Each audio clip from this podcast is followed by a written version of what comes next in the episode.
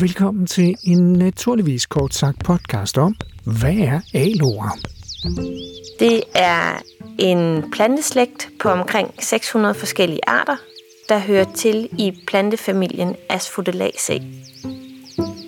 Aloerne stammer fra det, man betegner som den gamle verden, og med den gamle verden, der henviser man til det afrikanske kontinent, i modsætning til den nye verden, som er Nord- og Sydamerika.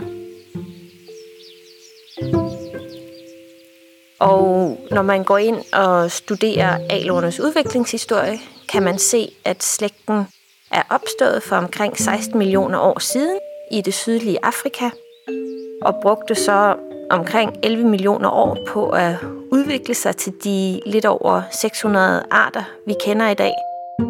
Man finder stadigvæk den største koncentration af aloer i det sydlige Afrika, og derfra finder man dem så i et bredt bælte op langs det afrikanske kontinents østkyst, lidt ude på øerne i det Indiske Ocean og helt op på den arabiske halvø. Og det er heroppe på den arabiske halvø, at man mener, aloe vera er opstået, og hvorfra den ved menneskets hjælp er blevet spredt til resten af jorden.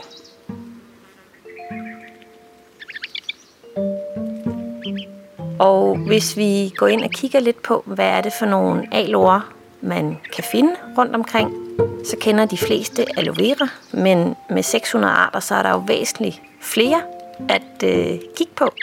Og en af dem kender rigtig mange fra især de sociale medier, fordi den er ekstremt smuk. Det er en spiralaloe, der hedder Aloe polyphylla, og den er faktisk så speciel, at du kan lægge Fibonacci-tallene ned over dens roset-stilling af bladene. Okay, Må- måske det lige er på sin plads med lidt info om Fibonacci-tal.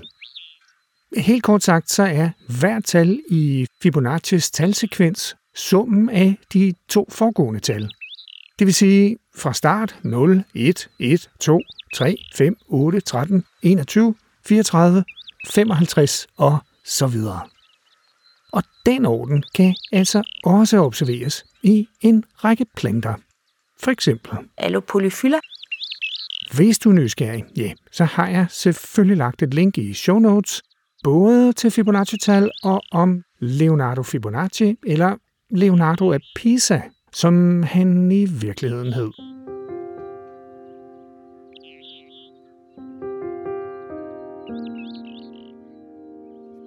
At du kan lægge Fibonacci-tallene ned over dens roset-stilling af bladene. De er vildt smukke. Og det, det er... Altså, de er simpelthen bare... Der, jeg tror ikke rigtig, der er andet i det. At det, det er så ordentligt, den måde, hvad hedder det, bladene er i, kører ligesom rundt og rundt. Altså, det er jo lidt ligesom et sneglehus. Altså, det er den samme, eller som solsikkens frø. Altså, det er den placering har bladene, og de er bare ekstremt smukke. Og det, der er ret specielt ved Aloe polyphylla, det er, at den er det, man betegner som en endemisk art. Det er de fleste aloer faktisk.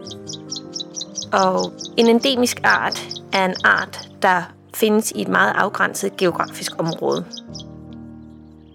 Mange endemiske arter kræver nogle ret specifikke betingelser for at overleve.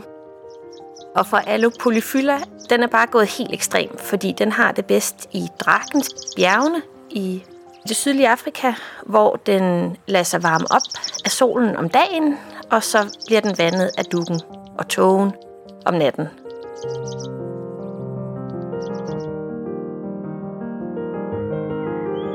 Når vi tager den op til den nordlige halvkugle og forsøger at dyrke den i drivhusene heroppe, så kan vi se, at de, kan, de fleste af dem kan klare sig, indtil de bliver omkring teenager, og så dør de, fordi de har simpelthen brug for den der ret specielle varme- og vandingsregime, eller hvad man nu kalder den.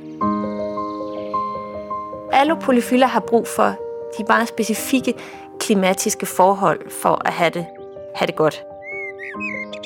Man har så fundet ud af, at I England for eksempel, der kan de sagtens overleve udenfor, hvis så fremt der bliver bygget små huse hen over dem, sådan så de ikke får direkte vand på sig under et, et regnvejr. De, de er virkelig divaer på plantefronten. Altså, der er ikke rigtig andet at sige til det. De, de kræver bare virkelig noget, og også en dygtig gartner. Okay.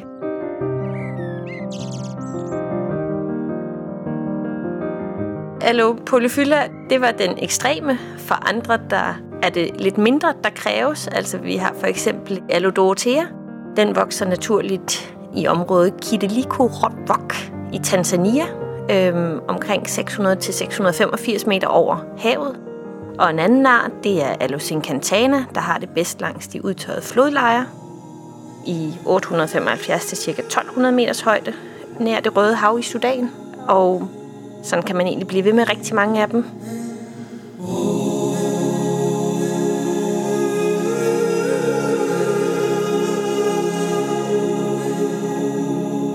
Og det er også her, aloe vera skiller sig lidt ud sammen med en håndfuld andre aloer, fordi de har måske oprindeligt været endemiske, men de har også evnen til at slå sig ned i rigtig mange andre områder, så aloe vera kan jo findes i en meget stor del af verden nu om dage. Men den har jo ikke fundet derhen ved egen hjælp. Det har jo været noget, vi mennesker har hjulpet den til, men den er alligevel bredt sig ud i for eksempel Spanien.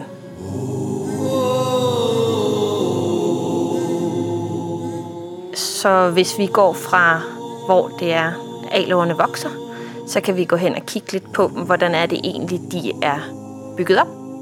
Og aloerne er sukkulenter.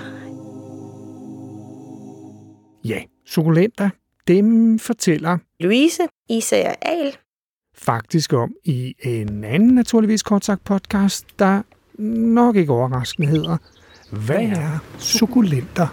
Det er planter, der er i stand til at holde på vandet, ofte i længere tid, således at de kan være afskåret fra tilgængeligheden af vand i en længere periode, samtidig med, at de bliver ved med at være levende.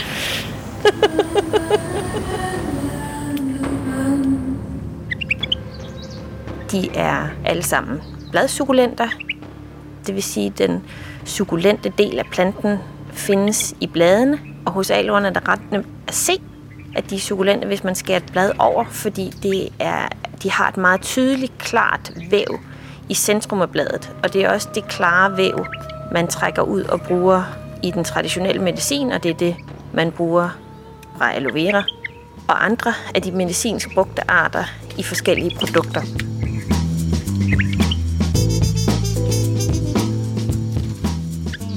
Så man kalder den her form for sukkulens, storage succulents eller oplæringssucculens, og det er jo så vand og bevaring, de har derinde i centrum af bladene. Og hvis vi går videre til, hvordan selve bladene sidder, så sidder de i en tydelig roset, og den sidder enten som en endestillet roset på en stamme, eller også så vokser den direkte op af jorden som en roset. Og hvordan bladene sidder, og hvordan hele planten ser ud, kan inddeles i fem nogenlunde afgrænsede kategorier. Så der findes græsaloerne. De har meget tynde blade, og ofte ikke så meget sukkulent væv. Så er der træaloerne. De kan blive mange meter høje. Og igen, der er rigtig mange af dem, der ligesom har den rosetten, som det, man kunne tænke på som kronen på træet. Det, ligner, det kan næsten ligne palmer i deres udtryk, men er det jo, jo ikke palmer, de er jo aloer. Så er der de stammeløse. Det er her, du for eksempel finder aloe vera. Den vokser jo som en lille roset. Den kender du jo fra vindueskarmen. Og så er der buskaloerne. Og så er der de klatrende aloer.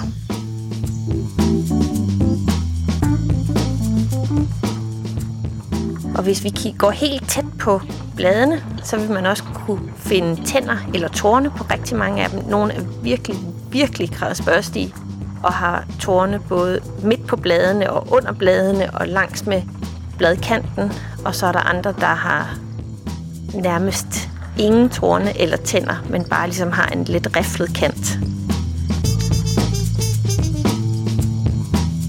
Og det er jo rigtig smart for en plante at have en eller anden form for forsvarsmekanisme imod herbivorer, fordi planterne har jo ikke ben at løbe på, så man bliver nødt til at beskytte sig på anden vis.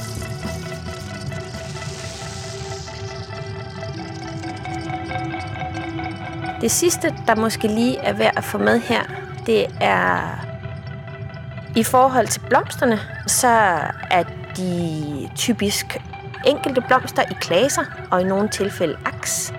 Og hver individuel blomst vil man kunne se, at den har seks sammenvoksede blosterblade, der, er, der ikke er adskilt i bæger og krone. Og det er jo typisk en differentiering, man ser hos mange andre plantearter. Øhm, og når den har afblomstret, og der er kommet frugt på, jamen så er frugten hos aloen, det er en kapsel, og de har så små vingede frø, der nemt kan spredes med vingen. Ved, med, ikke med vingen, med vinden. Okay. Deres vingede frø spredes med vinden. Ja, hvem kunne vide, at aloer er så spændende? Altså selvfølgelig udover Louise Isager Ahl, der fortalte om dem. Det her er derfor også alene den første af to naturligvis kort sagt podcast om, hvad er aloer? For der er så meget mere at sige om dem. Og vi er jo ikke engang kommet ind på jamen, den medicinske tradition, og hvornår er der begyndt at komme levende plantemateriale til Europa.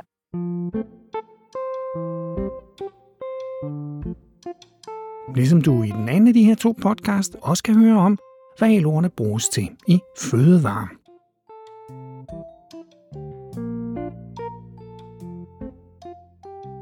Louise har også skrevet en forskningsartikel, Aloe vera, en plantes rejse gennem natur- og kulturhistorien, som den hedder.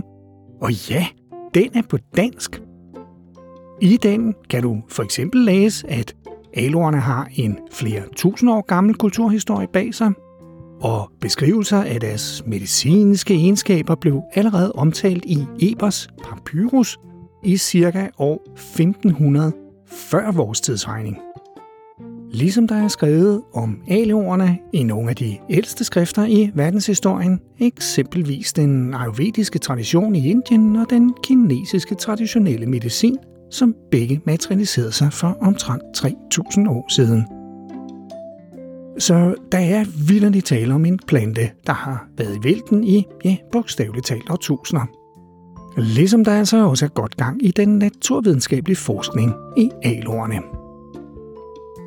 Og ja, jeg har selvfølgelig lagt et link til Louises artikel fra efteråret to tusind og toogtyve i show notes. Det var Louise Isager Ahl, der fortalte, og hun er postdoc på Statens Naturhistoriske Museum, hvor hun blandt andet arbejder med sukkerstoffer i planter. Men det, jeg interesserer mig for, er planteslægten aloe, som de fleste kender fra øh, aloe vera.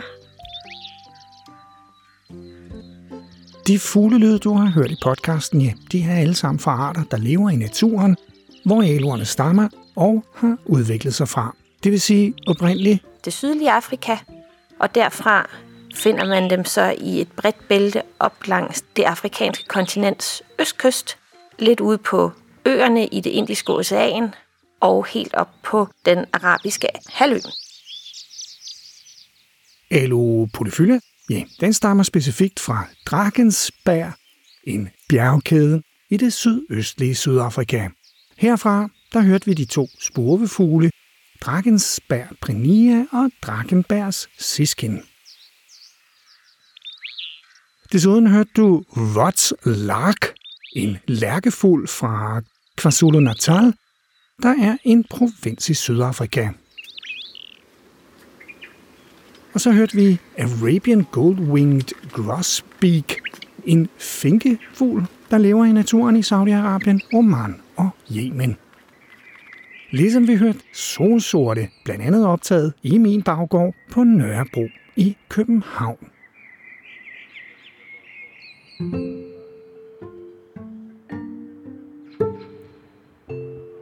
Og bortset fra sidstnævnte, ja, så kommer alle fuglelyde fra et fantastisk dyrelydsite, som jeg selvfølgelig lægger et link til i show notes. Nå ja, Leonardo Fibonacci, eller Leonardo da Pisa, som han hed ifølge Lex punktum d k.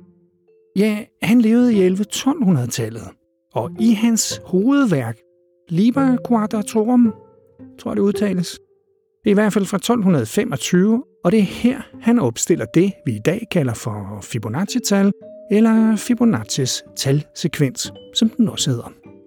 Det vil sige fra start nul, et, et, to, tre, fem, otte, tretten, enogtyve, fireogtredive, femoghalvtreds og så videre. Og den orden kan altså også observeres i en række planter. For eksempel Aloe polyphylla. Også det finder du link til i show notes. Musikken, ja, det var Apocalyptic Anthem med Catalyst og Human Phobia, Moving Silence af Gautama, Sunrise on Mount Shumisen med The Gateless Gate, Acid Jazz af Kevin MacLeod, og her til allersidst, Bria Manuette med Blue Dot Sessions.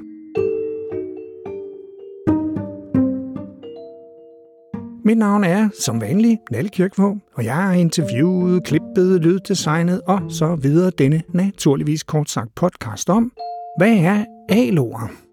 Også denne gang på vegne af Socialøkonomiske Polykron Media. Tak, fordi du lyttede med.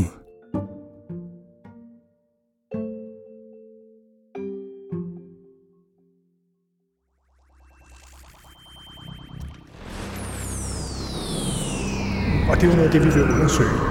Ja, naturligvis. Naturligvis.